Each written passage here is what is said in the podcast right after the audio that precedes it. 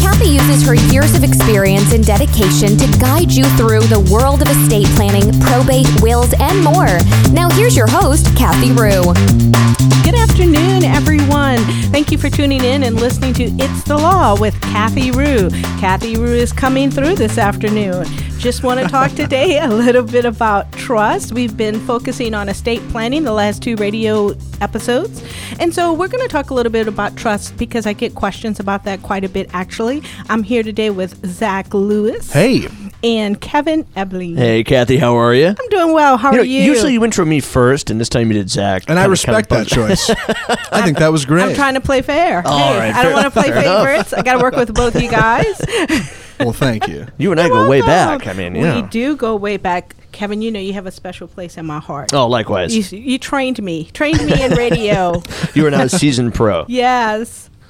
So we want to talk about trust today, and I just wanted to explain a little bit about that. There's different types of trust under the law, of course, and you can create them in different ways. For example, if you're drafting your will, you can set up trust in your will document. You can set up living trust. That would be a separate document outside of your will. So there's different types of trust. We want to get into that a little bit. Zach, I know you had asked me some questions about trust. Definitely, mostly just to dive into a little bit generic stuff, but I'm interested to see what you have to say. Yeah, well, basically, it's a written document. It's going to be a written document, and it is a relationship. You are creating a relationship of trust between the grantor, who is the person that's setting up the trust. Sometimes the grantor is also known as the settlor, and also the beneficiaries, which are the people who benefit from whatever monies or property is placed inside the trust. You don't need any particular words to create a trust as long as it complies with the statutes that you're creating the trust under. So you can, just as long as you can show the intent to create the trust, and you have to have a purpose. So you can't create a trust if you don't have a purpose for creating it. But if the purpose is not clearly stated, Texas law allows the courts to infer a purpose from the circumstances. So let's talk a little bit, let's focus a little bit on testamentary trusts, which are the trusts that you create in your will. Oftentimes, those are created by parents who have minor children, so that in case the parents pass away while the children are still minors, the property doesn't go directly into the name of the child. The title doesn't pass directly to the children. It goes into the trust. And once the property is in the trust, there's a trustee that's named in your will who is in charge of managing that property and distributing it for the benefit of the heirs, which of course would be the minor children. Now, you can set this testamentary trust up several different ways. You can have the distributions based on different events occurring in the child's life. You can have the distributions based on the child reaching a certain age. For example, you could set it up where once the child reaches age 21, they get a distribution. It would be a lump sum distribution. You can determine the amount of the distribution, or you can set it up, and then you can continue. For example, at age 21, they'd get a distribution. At age 28, they'd get a distribution. At age 35, they'd get a distribution. And then perhaps at age 42, they would get whatever remains in the corpus of the trust. And the corpus is the body of the trust. Those are the assets and the property that actually are placed or titled to the trust and are held by the trust legally, and that's where the distributions come from. Another example would be if the beneficiary achieves a certain event. For example, let's say they graduate from college. You could earmark a distribution for them upon achieving that event. If they graduate from graduate school or medical school, or they get a higher level degree, they could get a distribution. If they get married, they could get a distribution. If they have a child, they could receive a distribution. If they want to start a business, they could get a distribution. So those are some of the types of events that you can put into the trust for the beneficiaries. And so the trust, or the funds that are in the trust, will act as a sort of a safety net for the beneficiaries, and also as perhaps seed money if the child wants to, engage in some entrepreneur activity or do some investing. They would have that seed money to assist them in achieving those goals. Trusts kind of sound like a catch-all for a lot of cool things. I mean, this is a good way you can kind of pass on maybe some of your legacy or heritage onto others, And these aren't necessarily if something is to happen to you, kind of like real estate planning or will. Somebody can be alive and pass on something through a trust, correct? Yes, and that's a different type of trust than a testamentary trust. Mm-hmm. That's called a living trust. And I get questions and I get calls about those as well. When you're setting up a living trust, it's the same.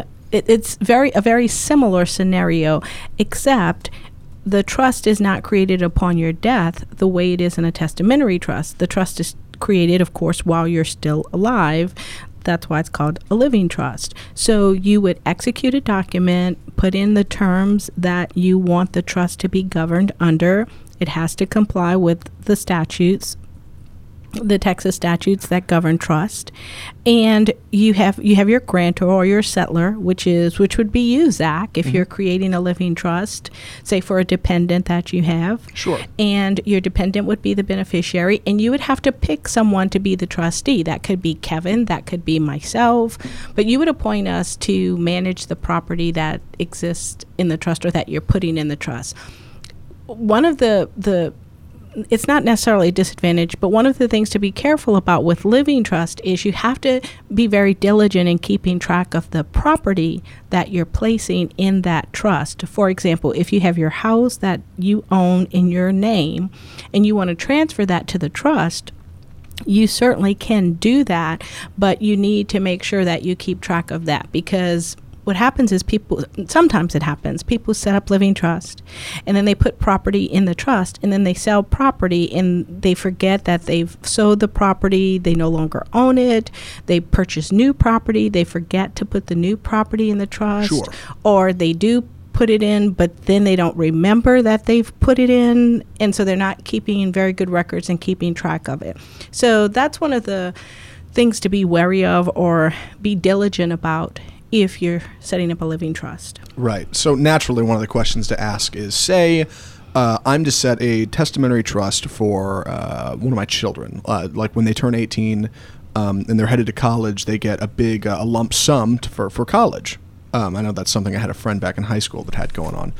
But a testamentary trust is one of those that only works in the case of my death. Yes. So if that happens, I set one of those, and then Hopefully, I make it to see my child's 18th birthday. Does that still go into effect, or is that just null and void? It depends on the terms of the trust. Usually, they're set up if you have a minor child so that the property is protected for the benefit of the child. The trust can exist beyond the age of majority, like I mentioned earlier, there could be different ages where the distribution occurs. So just because the child under the testamentary trust turns age 18 doesn't necessarily mean the trust has to end. It can continue on. But there is the rule of perpetuities, which says that a trust has a limited life. The trust cannot continue on forever. So at some point, the trust will terminate, and whatever's remaining in the corpus of the trust must be distributed to the beneficiaries. Now, you mentioned this earlier. The person that's responsible for ensuring that a trust is carried out would be the trustee. Yes, right. That's correct. That would be something I would assign to Kevin or you or maybe somebody that I assume would be around for a while. Yes. So when you're doing your estate planning, you want to name your primary trustee, your first choice, and then you also want to name a successor trustee, at least one successor trustee, in the event that the first person you've named is unable to serve as the trustee for whatever reason.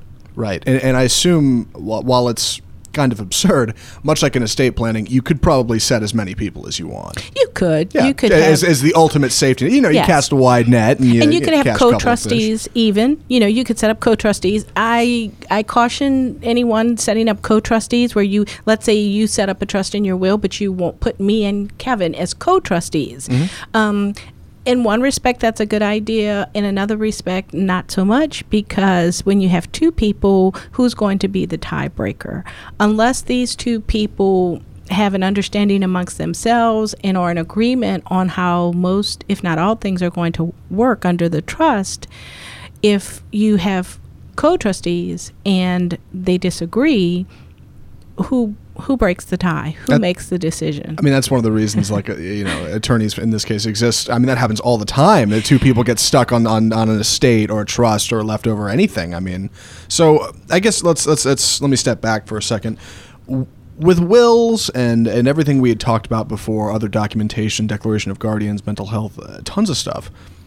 What are the advantages and disadvantages of just a trust? That's a great question, Zach, and we have to cut to break right now. So when we come back, I will be prepared to answer that for you. Thank you, everyone, for tuning in. Kathy Rue, It's the Law. Stay tuned. More of It's the Law next on RNCN.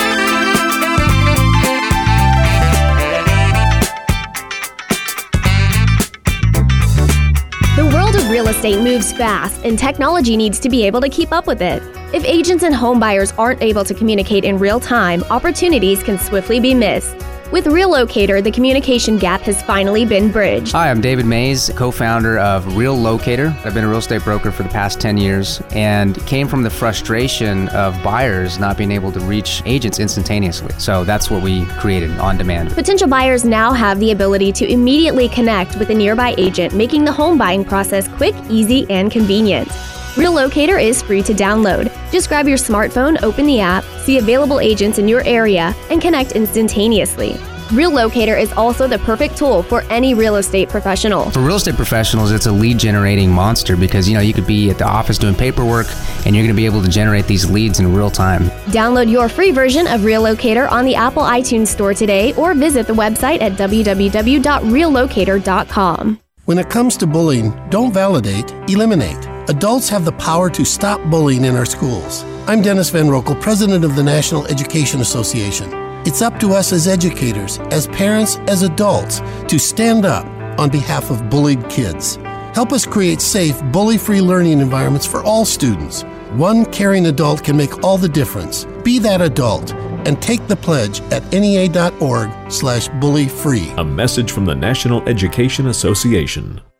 Hi, I'm Danny O'Connell. I'm partner at Benefit Resource Group, a family-owned boutique insurance agency. BRG is one of the leading boutique agencies here in Dallas-Fort Worth. Our mission is to add value to our clients' and employees' lives through creative insurance solutions. When you start going upstream to a regional or even a national-type provider, the decisions over who they're going to work with and where they're going to place their business is decided around a boardroom. A lot of times, they're not always aligning with the best service provider in the space that you actually need. Numerous times they've already made an agreement, and that service provider may take for granted the service that they actually have to deliver to the client in the end, and they may not always be the best in your area or for your situation. Being a boutique, we are independent. We have the flexibility to go out and find the right solution specific to you. It's always a good time to sit down and speak with one of our agents. You can reach us at 214-750-7557, and you can find us on the web at brg-tx.com.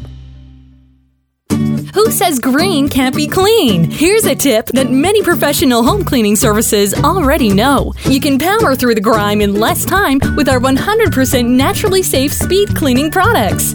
Don't waste your time with the products that don't work.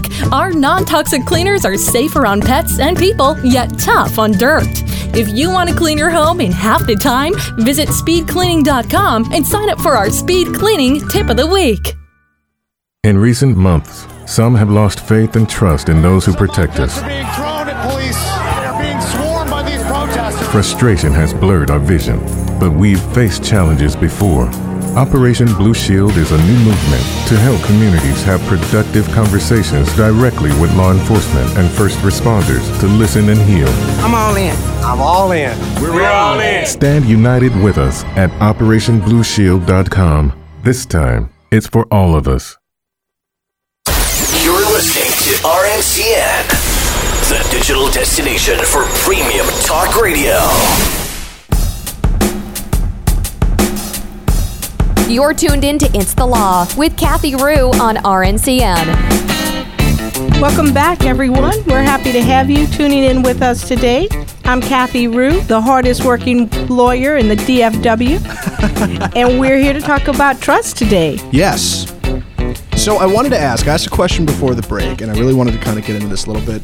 With all of the court documents we talked about over the past couple episodes necessary for kind of leaving behind your state, estate planning, as it were, your will, statutory power of attorney, HIPAA authorization, declaration of guardian, all that stuff, what is the advantages and disadvantages to just a trust? Well, some advantages to doing a testamentary trust or even a living trust is that, advantages to doing a testamentary living trust, is that you can avoid probate with it.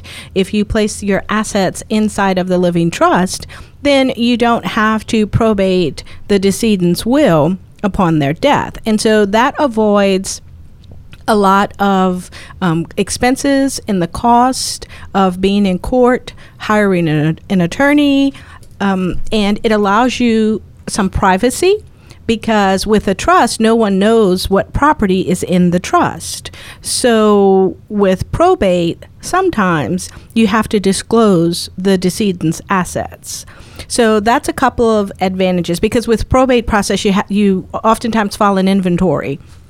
And so in that inventory, you will list the assets and the value of the assets for the decedent. So having a trust will afford you some privacy, and it's less expensive because you don't have to probate the person's will. One disadvantage of having a trust is that because you're not probating a will, you don't get to use the claim procedure that the probate process offers you. So sometimes you're not able to avoid creditors' claims because you're not using that cutoff, that statute of limitations, which is a very short period of time, which is advantageous if you're probating a will. So you don't have that option available to you. Another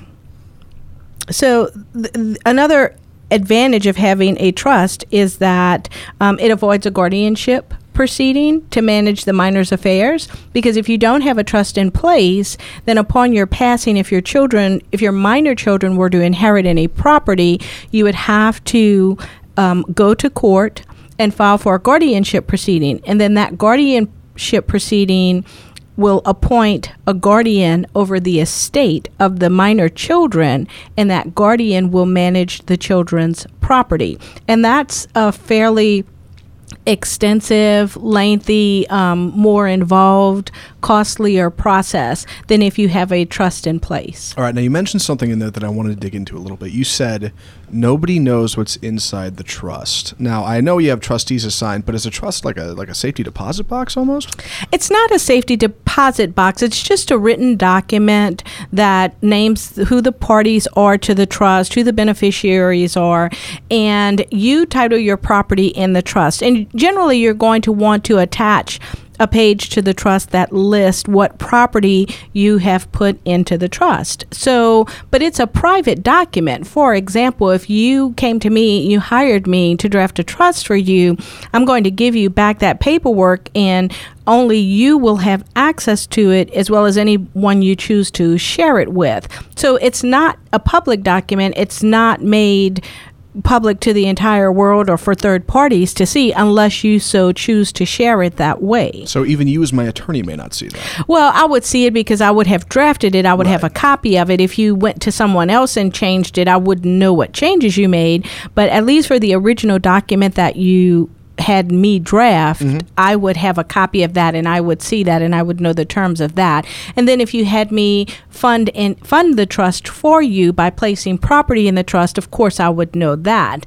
But that information, again, is subject to the attorney-client privilege, so I'm not allowed to share that with anyone except you unless you request or authorize me to share it with a third party. Right. Now, there was one other thing you mentioned in your previous answer. You said something about creditors, and this actually leads back to a question I'd had from last week that we never actually got to. My grandma. Lovely grandma. She was so great. My mom's mom. She passed away, unfortunately, a few years ago, and she left a bunch of stuff from her estate, a house to my parents, which was fantastic. They went to check out the house, and they popped open the mailbox and found a bunch of bills from creditors. And I know this might be veering off trust a little bit, but what happens there? If somebody passes away with their old bills, I mean, do their creditors get a claim to this stuff, or is that something that needs to be sorted out by next of kin? Well, generally when someone passes away, you want to start the probate process. If they have a will, you definitely want to probate their will, and the Texas statute provides you should do that within a 4-year time period. There are very narrow exceptions to that 4-year deadline, but generally you will want to probate the will within that 4-year timeline from the date of the decedent's death. So if the person died today, you would have 4 years from today, that's the general rule, to probate their will, and you would want to do it within that time period. Otherwise, you would have to show, for example, that you were in default, that you were not in default for failing to probate their will because you discovered it after the 4-year period, or you relied on an attorney's advice who told you not to probate it, or 4 years have passed and you discover that there's property that the decedent is entitled to that's in the hands of a third party, and you need to probate the will in order to recover that property. So those are three exceptions to that general rule that requires you to probate the will within a 4-year period. And so once you probate the will, you're going to post a creditor's notice, and that puts all of the decedent's creditors on notice that an administration is being had over this decedent's estate, and if you have any claims against the decedent or against the property of the estate, you need to come forward and file those claims in the court proceeding so that the court can determine, or the administrator or the executor, whatever the case may be, may determine whether or not that's a valid claim, whether or not it's payable. The claim can get litigated if necessary, settled if necessary, and processed that way. If there's no will, you still want to probate the estate under a determination of heirship and an administration if there's debts. And the same creditor's claim process applies in that administration proceeding.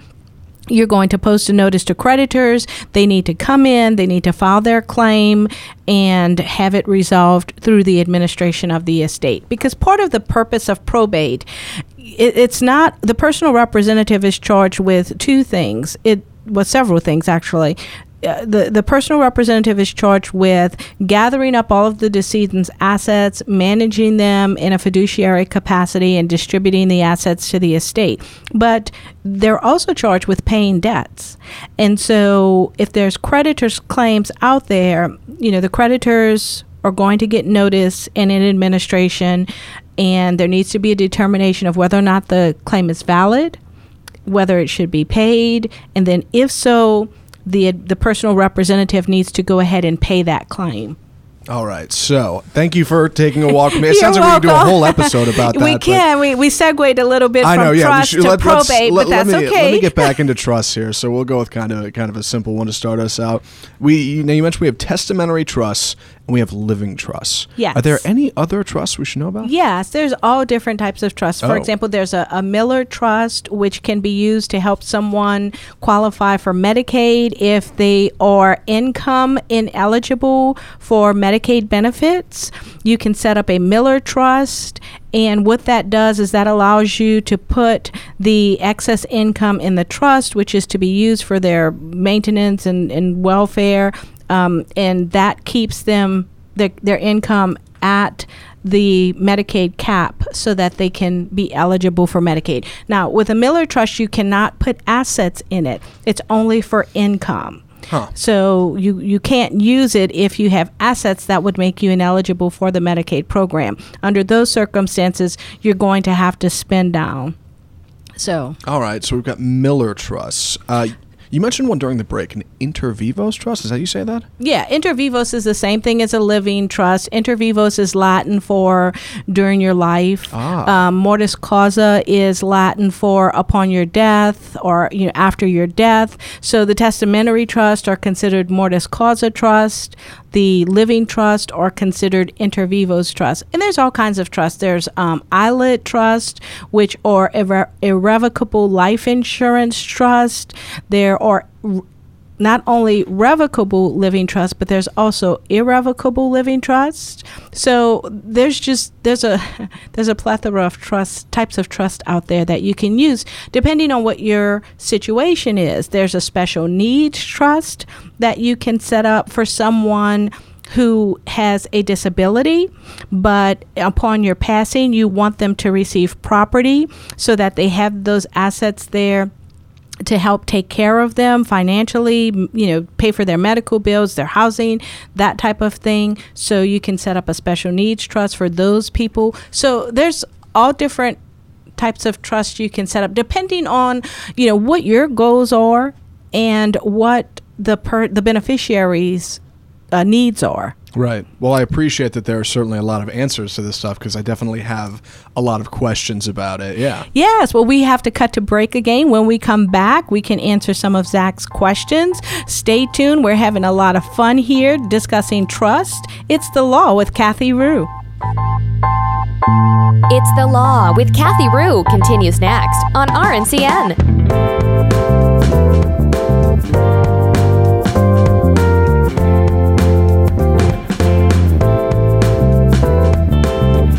My name is Gil Bonifaz, and I'm the owner-operator of Cafe Herrera at the Omni in downtown Dallas. As a fourth-generation restaurateur, we strive to bring you a new generation of Tex-Mex and to continue on the legacy that was started by my great-grandmother over 45 years ago. At Cafe Herrera, we're taking a modern approach towards Tex-Mex. From our sizzling fajita bar to our tequila craft cocktails, we strive to provide the best experience possible for all our diners and continue the legacy that was started over 45 years ago. Whether it's lunch, dinner, drinks, or catering, we'd love to see you out. Find us at CafeHerrera.com. When it comes to bullying, don't validate, eliminate. Adults have the power to stop bullying in our schools. I'm Dennis Van Roekel, president of the National Education Association. It's up to us as educators, as parents, as adults, to stand up on behalf of bullied kids. Help us create safe, bully-free learning environments for all students. One caring adult can make all the difference. Be that adult and take the pledge at NEA.org/bullyfree. A message from the National Education Association. Everyone hates a dirty house, but who wants to spend Saturdays cleaning? There's the vacuuming, the dusting, the mopping floors, scrubbing the toilets, cleaning the showers, and who even has the time to clean the ceiling fans or wash the baseboards? And if the kids have a game, well, there goes the weekend. That's why I use Buckets and Bows maid service. I love my busy life and my clean home. Today, nearly half our nation's fighting forces are members of the Guard and Reserve. When they are called to active duty, they leave behind a family, a community, and a job. Employer support of the Guard and Reserve, a Department of Defense agency, honors and protects the bond between service members and their civilian employers. Whether serving our country or supporting those who do, we all serve. To learn more about ESGR, call 1-800-336-4590 or visit esgr.mil. Hi, this is Andrew Sabo, Vice President of Symphion. I'm responsible for the marketing for Symphion's Information as a Service. We have a particular focus on hospitals and healthcare organizations because they are particularly vulnerable to cyber security risks. The average patient record is worth $363 on the black market. Symphion's Information as a Service gathers intelligence on your print fleet or your Windows-based devices in such a way they can identify and audit the security settings of each device. We're able to deliver that information in a concierge style to the appropriate parties so they can take their cybersecurity plan to a whole nother level. For more information, give us a call today at 214-522-4000 or visit us on the web at symphion.com. That's symphion.com. Symphion, the unparalleled value of innovation in action.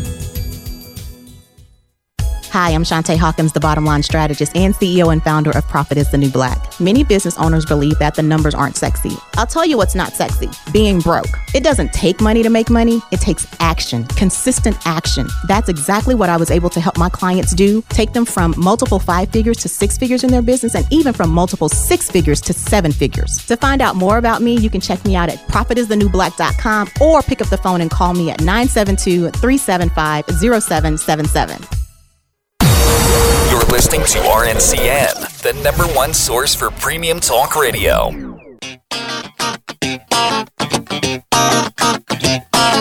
Broadcasting with the power of attorney. You're listening to It's the Law with Kathy Rue on RNCN. Hi, good afternoon. We're back with It's the Law. I'm Kathy Rue. I'm in the studio with Zach Lewis and Kevin Ebley. Hey, guys. Hey. Hey. And we are here talking about trust, different types of trust, testamentary trust, which are created in your will, and also living trust, which you create while you're still alive and put property in both. And Zach had a question for me, I believe, before we went to break. Yeah, I didn't quite get to it, but I'm going to get to it now. I also have a listener question to follow this one up. Hopefully it's not one you've already asked, Zach. Oh, yeah, I might have already squeezed that one in. So I wanted to ask, how can, much like with the will, how can an individual undo a trust? If they write one, how can they revoke it? Well, you can revoke it by any reasonable means. Basically, if you want to change the terms of it, you can revoke it by executing a new document, a new trust, and say that I revoke all previous trust. You can deface it, write void across it, destroy it, something like that. Any reasonable means you can use to revoke a trust. Defacing. Right. Yeah. You can't do anything unreasonable. That's right. So, and one other practice tip I just wanted to throw out there is that generally a trust has to be funded. For example, you can write up the document and create the trust on paper, but if you don't fund it, if you don't put any property to it, technically, not really a trust. So you need to put some property in the trust. You could do that by making the primary beneficiary on a life insurance policy be the trustee of the trust. They could be the secondary beneficiary. They don't have to be the primary. You could put title to real estate into the trust. You can put bank accounts into the trust, stock, CD, anything like that. But you do have to transfer property into the trust in order for it to technically be a trust. There needs to be a corpus there. That's part of creating it. Now, there's a lot of different types of trust for a lot of different types of situations. I like to think the beauty is in the eye of the beholder, much like property. Property is one of those things that's kind of left up to user interpretation, right? I mean, you could leave a house, you could leave a fleet of cars, or you could leave a goldfish to somebody with a trust, right? I mean, anything, really. Yes, only if that goldfish is worth a lot of money. Okay, so is there some intrinsic value? Yeah, is there a baseline of value for a trust to work? Does something have to be worth a certain amount? Yeah, I don't think there's a baseline, but it sort of has to be in line with the purpose of the trust. The whole purpose of the trust is to leave this corpus, this money or this property to benefit the beneficiaries. Right. So you do want it to have some value because it's supposed to take care of the needs, the maintenance, the welfare, the health, the education of the beneficiaries. Okay, so I wanted to ask, because this is something I think we mentioned last week. I remember the term coming up.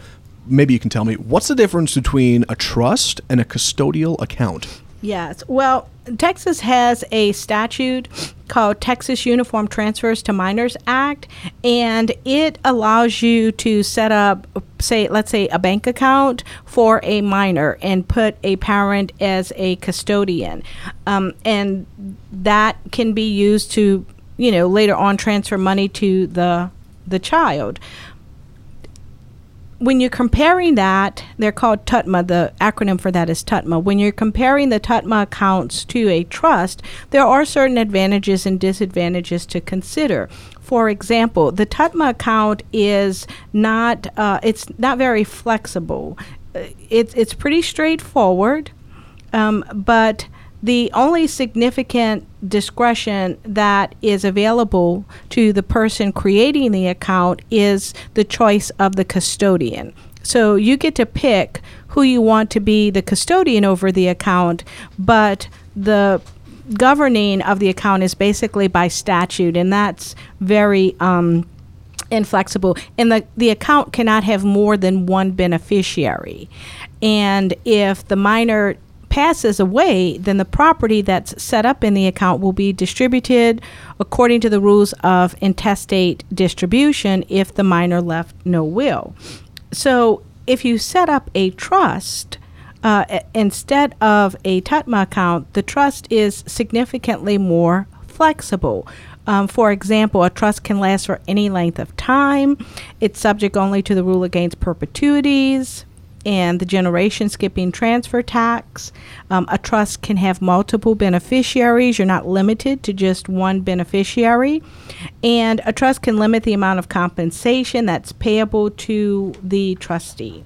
So those are some things to consider when you're comparing whether you want to do just a straightforward TUTMA account or whether it would be better to do a trust. Another advantage of having a trust is that it offers numerous creating planning opportunities to the minor, well, to the testator in terms of how they want to benefit the minor. So I wanted to ask, because you mentioned it in there, Texas. Now, we're in Texas, and sometimes it's easy to forget because a lot of the times it feels like the rest of the United States. A lot of this stuff you're saying makes a lot of sense, and a lot of it sounds like it should just be universal. So all of this information about trust, is this all just specific to the Lone Star State, or does some of this cross over and it's just kind of a federally, you know, mandated rules? Well, what I'm talking about are rules that are specific to the state of Texas.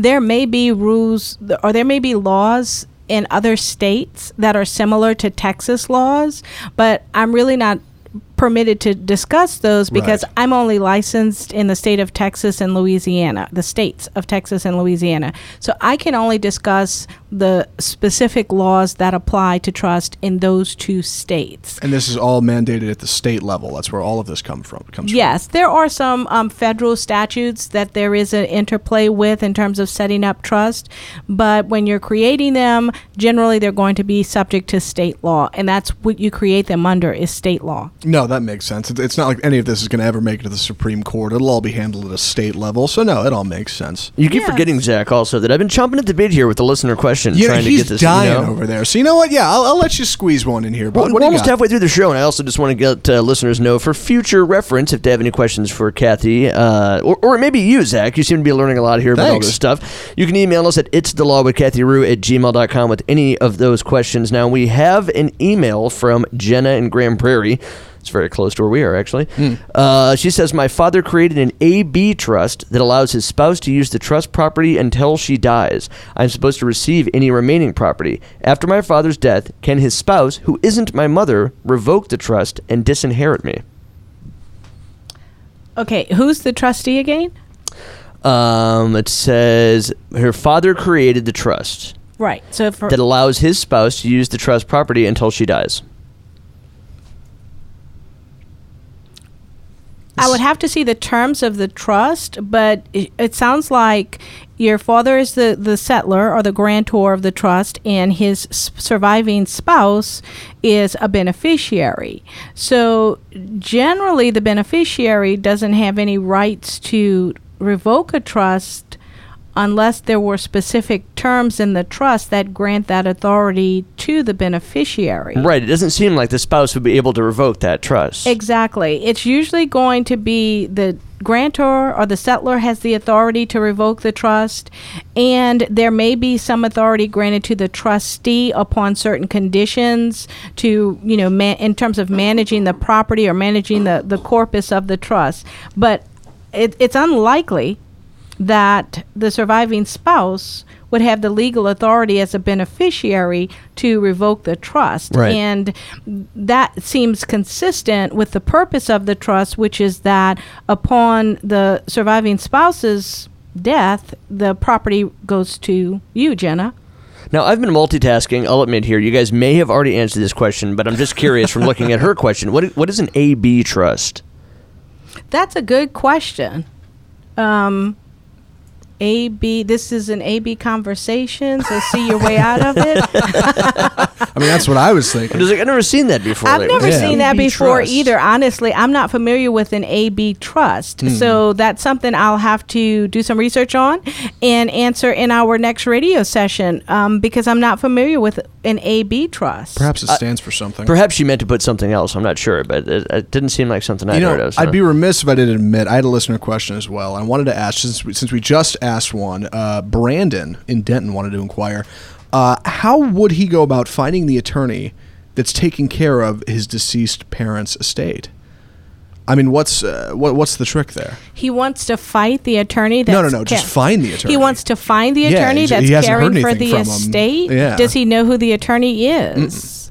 So how would he go about tracking that individual? Well, that's an interesting question. Was something filed in court? Was the estate probated, or is this a trust issue? To be honest, I don't know a whole lot. That's the one problem with listener emails as opposed to phone calls. Let's try to fill in the blanks a little bit here. I would assume, based on what we got, that his parents passed away, which is super unfortunate. Brandon, sorry to hear that. And he wanted to just try. I guess he hasn't heard anything from the attorney that you would assume is taking care of the estate, if there is one. So how would you go about finding out if your parents have a will or a trust or something like that, assuming nobody's contacted you? That's difficult to find out, because generally when someone passes, they leave a person in charge, either under a statutory power of attorney or as the executor of their estate. They're going to leave someone in charge and give them copies of the documents, or at least let them know where they can locate the documents upon their death. So he would need to check, I guess, with close family members. Is there anyone that was close to his parents? Yeah, somebody's got to know the score, right? You know, would have had access to this information. Maybe a sibling, maybe another child, maybe a neighbor or a close friend. He can check the court records to see if anything's been filed in court regarding his parents' estate. Right.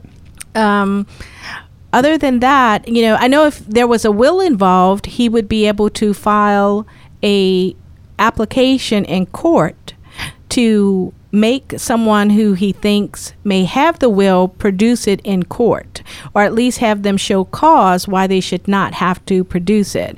And so then they would be subpoenaed to court to answer that inquiry. In terms of a trust, I'm not sure. You know, he might be able to try to do the same thing with a trust. Can't say what his success might be. Right. Maybe I'm thinking too far outside the box here, but is that something maybe you could hire like a private investigator for and have them check it out? I mean, yeah, you'd think it wouldn't be that hard to track down, but at the same time, like, where do you even start? Well, if his parents passed away, who was the person that went through the household belongings? That would be a good place to start. Or who went through their personal belongings and their personal papers and, you know, tied up their bills and transferred, if they had a car, transferred their house. Another place where he could try to look would be in the deed records and see if there's been anything recorded. Sometimes people will either record a trust in the deed records, or they will record property that has been transferred into the trust for real estate transfers. Right. So that's another place for him to look. And I do have an answer, if we have a few minutes left. I do have an answer to Jenna's question. Yeah, sure. Well, not an answer to her question, an answer to my question. Kevin, you asked me what an AB trust is. An AB trust is a bypass trust. So it's a marital deduction trust, and what it does is it maximizes the exemption for both spouses in their estate planning. So it's a trust that's created, a testamentary trust created by their will in their estate planning process. So there you go. Perfect. AB trust, yep. Bypass trust, marital deduction trust, same. There really are a ton of these things. Yeah. It's hard to keep track. Yeah. Well, that's why you hire a professional. I wanted to say real quick, Brandon, if you have any more concerns, feel free to, you know, send us another email. Absolutely. If you have any other questions, if you track them down, let us know what happens. We're curious to know. Yeah, and we've got, just got a funny story. We're almost out of time, but I just wanted to tell you guys what happened to me Saturday night. I was working late at my office, got locked out of my office. I have to give a huge shout out to Grapevine Fire Station 4, because the firefighters there were very helpful and supportive of me. They are staffed as a rescue unit, and they rescued me Saturday night. And when everything was said and done, I got the keys. Nice. So shout out to me, Jay-Z, because I got the keys. Kathy Rue, it's the law. Kathy Rue Nation, stay with us. We'll be here Mondays, noon, talking about the law. Providing you her will and testament for good radio. You're tuned in to It's the Law with Kathy Rue on RNCN.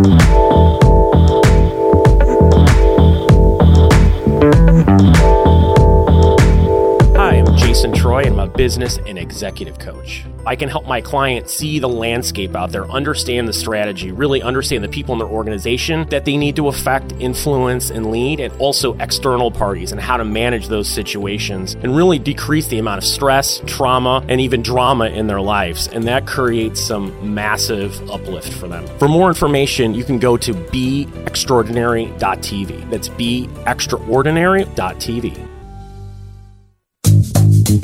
What if you got rewarded for every good decision? What if your heart had a special way of letting you know it appreciates your healthy choices? Oh, I've got to get my family to eat more vegetables. Amazing! And instead of cooking with butter tonight, I think I'll saute our veggies with heart-healthy oil. You're a genius! So really, would your food choices pay off in heart health? Did you know that when you replace bad fats with healthier fats, like those in canola or other vegetable oils, it can lower bad cholesterol levels, and that's good for your heart. Here's a winning idea. Take up the challenge for good health, because the you of the future will say, fantastic! Learn more at heart.org/facethefats. Canola Info proudly supports the American Heart Association's Face the Fats campaign. Who says green can't be clean? Here's a tip that many professional home cleaning services already know. You can power through the grime in less time with our 100% naturally safe speed cleaning products. Don't waste your time with the products that don't work. Our non-toxic cleaners are safe around pets and people, yet tough on dirt. If you want to clean your home in half the time, visit speedcleaning.com and sign up for our Speed Cleaning Tip of the Week. In recent months, some have lost faith and trust in those who protect us. Being thrown at police. They're being swarmed by these protesters. Frustration has blurred our vision, but we've faced challenges before. Operation Blue Shield is a new movement to help communities have productive conversations directly with law enforcement and first responders to listen and heal. I'm all in. I'm all in. We're all in. Stand united with us at OperationBlueShield.com. This time, it's for all of us. The world of real estate moves fast, and technology needs to be able to keep up with it. If agents and home buyers aren't able to communicate in real time, opportunities can swiftly be missed. With RealLocator, the communication gap has finally been bridged. Hi, I'm David Mays, co-founder of RealLocator. I've been a real estate broker for the past 10 years and came from the frustration of buyers not being able to reach agents instantaneously. So that's what we created, On Demand. Potential buyers now have the ability to immediately connect with a nearby agent, making the home buying process quick, easy, and convenient. RealLocator is free to download. Just grab your smartphone, open the app, see available agents in your area, and connect instantaneously. RealLocator is also the perfect tool for any real estate professional. For real estate professionals, it's a lead-generating monster because, you could be at the office doing paperwork, and you're going to be able to generate these leads in real time. Download your free version of RealLocator on the Apple iTunes Store today or visit the website at www.reallocator.com. You're listening to RNCN, the digital destination for premium talk radio.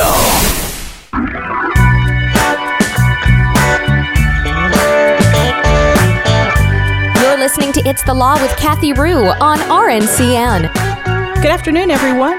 We're here with It's the Law. I'm Kathy Rue. I'm in the studio with Zach Lewis and Kevin Ebley. We're coming to you from Dallas, Texas. And we're talking about trust today. Kevin likes to say towering above Dallas, Texas.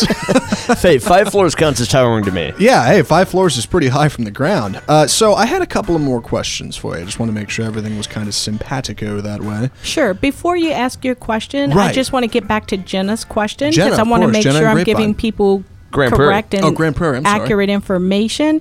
She wanted to know if the spouse could terminate the trust, and I think since it's a bypass trust, that the spouse does have authority to disassemble that trust and terminate it. It may not be a good idea if it was established to minimize federal taxes, but she may have the authority to do it. And again, it's going to depend on what authority was granted by the document itself. So you'd have to look at the document, read it, and see if she was granted that authority. But generally speaking, she probably can if it's a bypass trust. You're up, Zach. All right. So I wanted to ask, Texas law allows the state to infer a purpose behind a trust. Now, I was just kind of curious, what can you tell us about that? Like, what... When they infer a purpose, what are the circumstances under which they would do so? And I don't know, how would they decide where a trust the purpose behind a trust? Well, generally the purpose behind all trust is to to benefit the beneficiary. If you have minor children, it's to prevent property from going directly into their name as a minor. And it's also to provide for their health, education, and welfare. So that's generally going to be the purpose. And even if the document itself fails to state a purpose, the courts are allowed under Texas law to infer a purpose. So the court can review the document, look at how it's funded, look at the parties involved, and infer what it is that the settler was trying to accomplish or trying to do by creating this trust. So you can't make a trust and just have something generic like, well, it's my trust and that's what I want and that's the purpose. It has to actually have some kind of legitimate universal reasoning behind it. That helps. An underlying purpose, so to speak. Yeah. That helps, yeah. The underlying purpose, yeah, that's always going to help. I mean, basically, you know, you want a situation where... the trust is set up to benefit someone. For example, if you don't have a beneficiary named or established, that's not really a trust. So it's got to be for someone's benefit. And again, you know, you've got to fund it with some property. So you need to have an underlying purpose. All right, so I wanted to ask, and this is kind of a hypothetical because God forbid anything should be to happen to them. Let's say my parents are the kind of folks that play fast and loose, and unfortunately something is to happen to old mom and pop, and they don't have any estate planning whatsoever in place. Nothing. What would it cost me roughly just in court fees to resolve all of that? I mean, that's got to be outrageous, right? Well, court fees are going to... You know, you're going to pay something in court fees. Yes. Basically, you're going to need to hire an attorney to represent you. And Right. That's where the bulk of the costs are going to come in. If they don't have a will, you're going to need to file an application to determine heirship or determine who the heirs are and what their respective shares of the estate are. And you may or may not need to file an administration depending on whether or not they have any debts or whether or not the estate needs to be administered. To file that, the costs usually range between $250 and $350 for filing fees. If you have to do a determination of heirship application, you're going to need to pay an additional $400 for having an attorney ad litem appointed, and that money is deposited with the court clerk. For the attorney ad litem's payment, because they have to represent any unknown or incapacitated heirs, and they're charged with doing an investigation to determine if the heirs that are listed in the application are the only heirs of the decedent. And so for their work and their time, they'll get paid that minimum $400. If the case is contested or if it's convoluted or complicated and requires more time by the attorney ad litem, then their fees will increase. So, but the starting point for them is $400. So you're looking at about $800 just for court costs for filing. Right. And then you have to have your poster citation done, citation by publication. That's all included in that. And of course, that's not even getting into the attorney. That's not getting into the attorney's fees. That's which is where correct. The bulk would come from, as you mentioned. That's the lion's share is going to be the attorney's fees for their work. So you said something in there that caught my ear. Heirship. That's interesting. And maybe this is right at the end of the episode. Maybe this is a wrong time to get into it, but I'm curious. What does it take to determine heirship? You mentioned application. Who decides who becomes an heir? Can anybody apply to be an heir? You said investigation. I'm curious about that. Yeah, basically what would happen is, let's say one of your parents, God forbid, parents passed away. So let's say it was your dad, mm-hmm. and he didn't have a will. We need to determine, the courts need to know who his heirs are in order to distribute his estate, because you need to know who to distribute the estate to.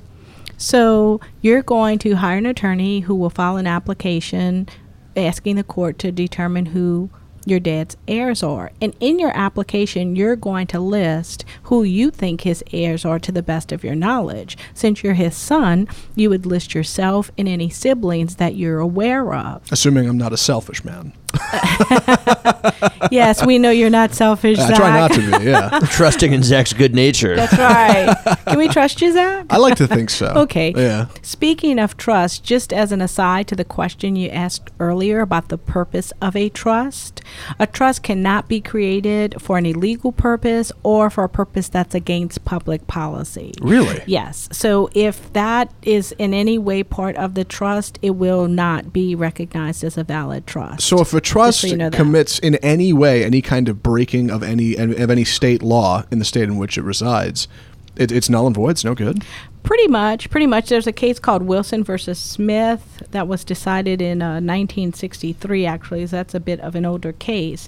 But in that case, the testator, who's the decedent, attempted to establish a charitable trust that would create and operate hospitals in violation of the Texas Medical Practice Act, the Chiropractic Act, and the Hospital Licensing Act. And that trust was held void because it was against public policy. Really? So there you go. But to get back to your question, once the court determines who your heirs are and what their respective shares are, mm-hmm. and in part that's going to be determined by the investigation that the attorney ad litem does, then you will get your court order saying you and your siblings are the only heirs. Each of you get, say, perhaps 1/3 of the estate, and the estate can be distributed based on that order. Well, Kathy, thanks for making it through my interrogation. You're welcome. I enjoyed it. It was fun. Yeah. I trust you, Zach. Aw, I trust you too. Yay. Maybe not Kevin. Yeah. Hey. I trust Kevin. I trust you too, Kevin. Kevin and I go way back. Thank you. That's right.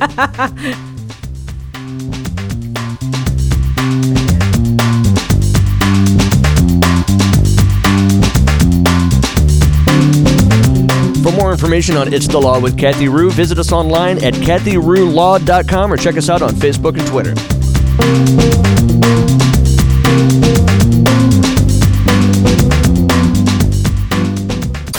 You're listening to RNCN, the digital destination for premium talk radio. The world of real estate moves fast, and technology needs to be able to keep up with it. If agents and home buyers aren't able to communicate in real time, opportunities can swiftly be missed. With RealLocator, the communication gap has finally been bridged. Hi, I'm David Mays, co-founder of RealLocator. I've been a real estate broker for the past 10 years and came from the frustration of buyers not being able to reach agents instantaneously. So that's what we created, On Demand. Potential buyers now have the ability to immediately connect with a nearby agent, making the home buying process quick, easy, and convenient. RealLocator is free to download. Just grab your smartphone, open the app, see available agents in your area, and connect instantaneously. RealLocator is also the perfect tool for any real estate professional. For real estate professionals, it's a lead-generating monster because, you could be at the office doing paperwork, and you're going to be able to generate these leads in real time. Download your free version of RealLocator on the Apple iTunes Store today or visit the website at www.reallocator.com. Hi, this is John Bon Jovi, asking you to go to serve.gov to get involved in something you believe in.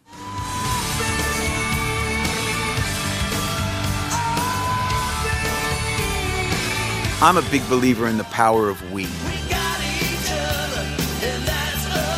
We can tackle the tough challenges we face and build community through service and volunteering.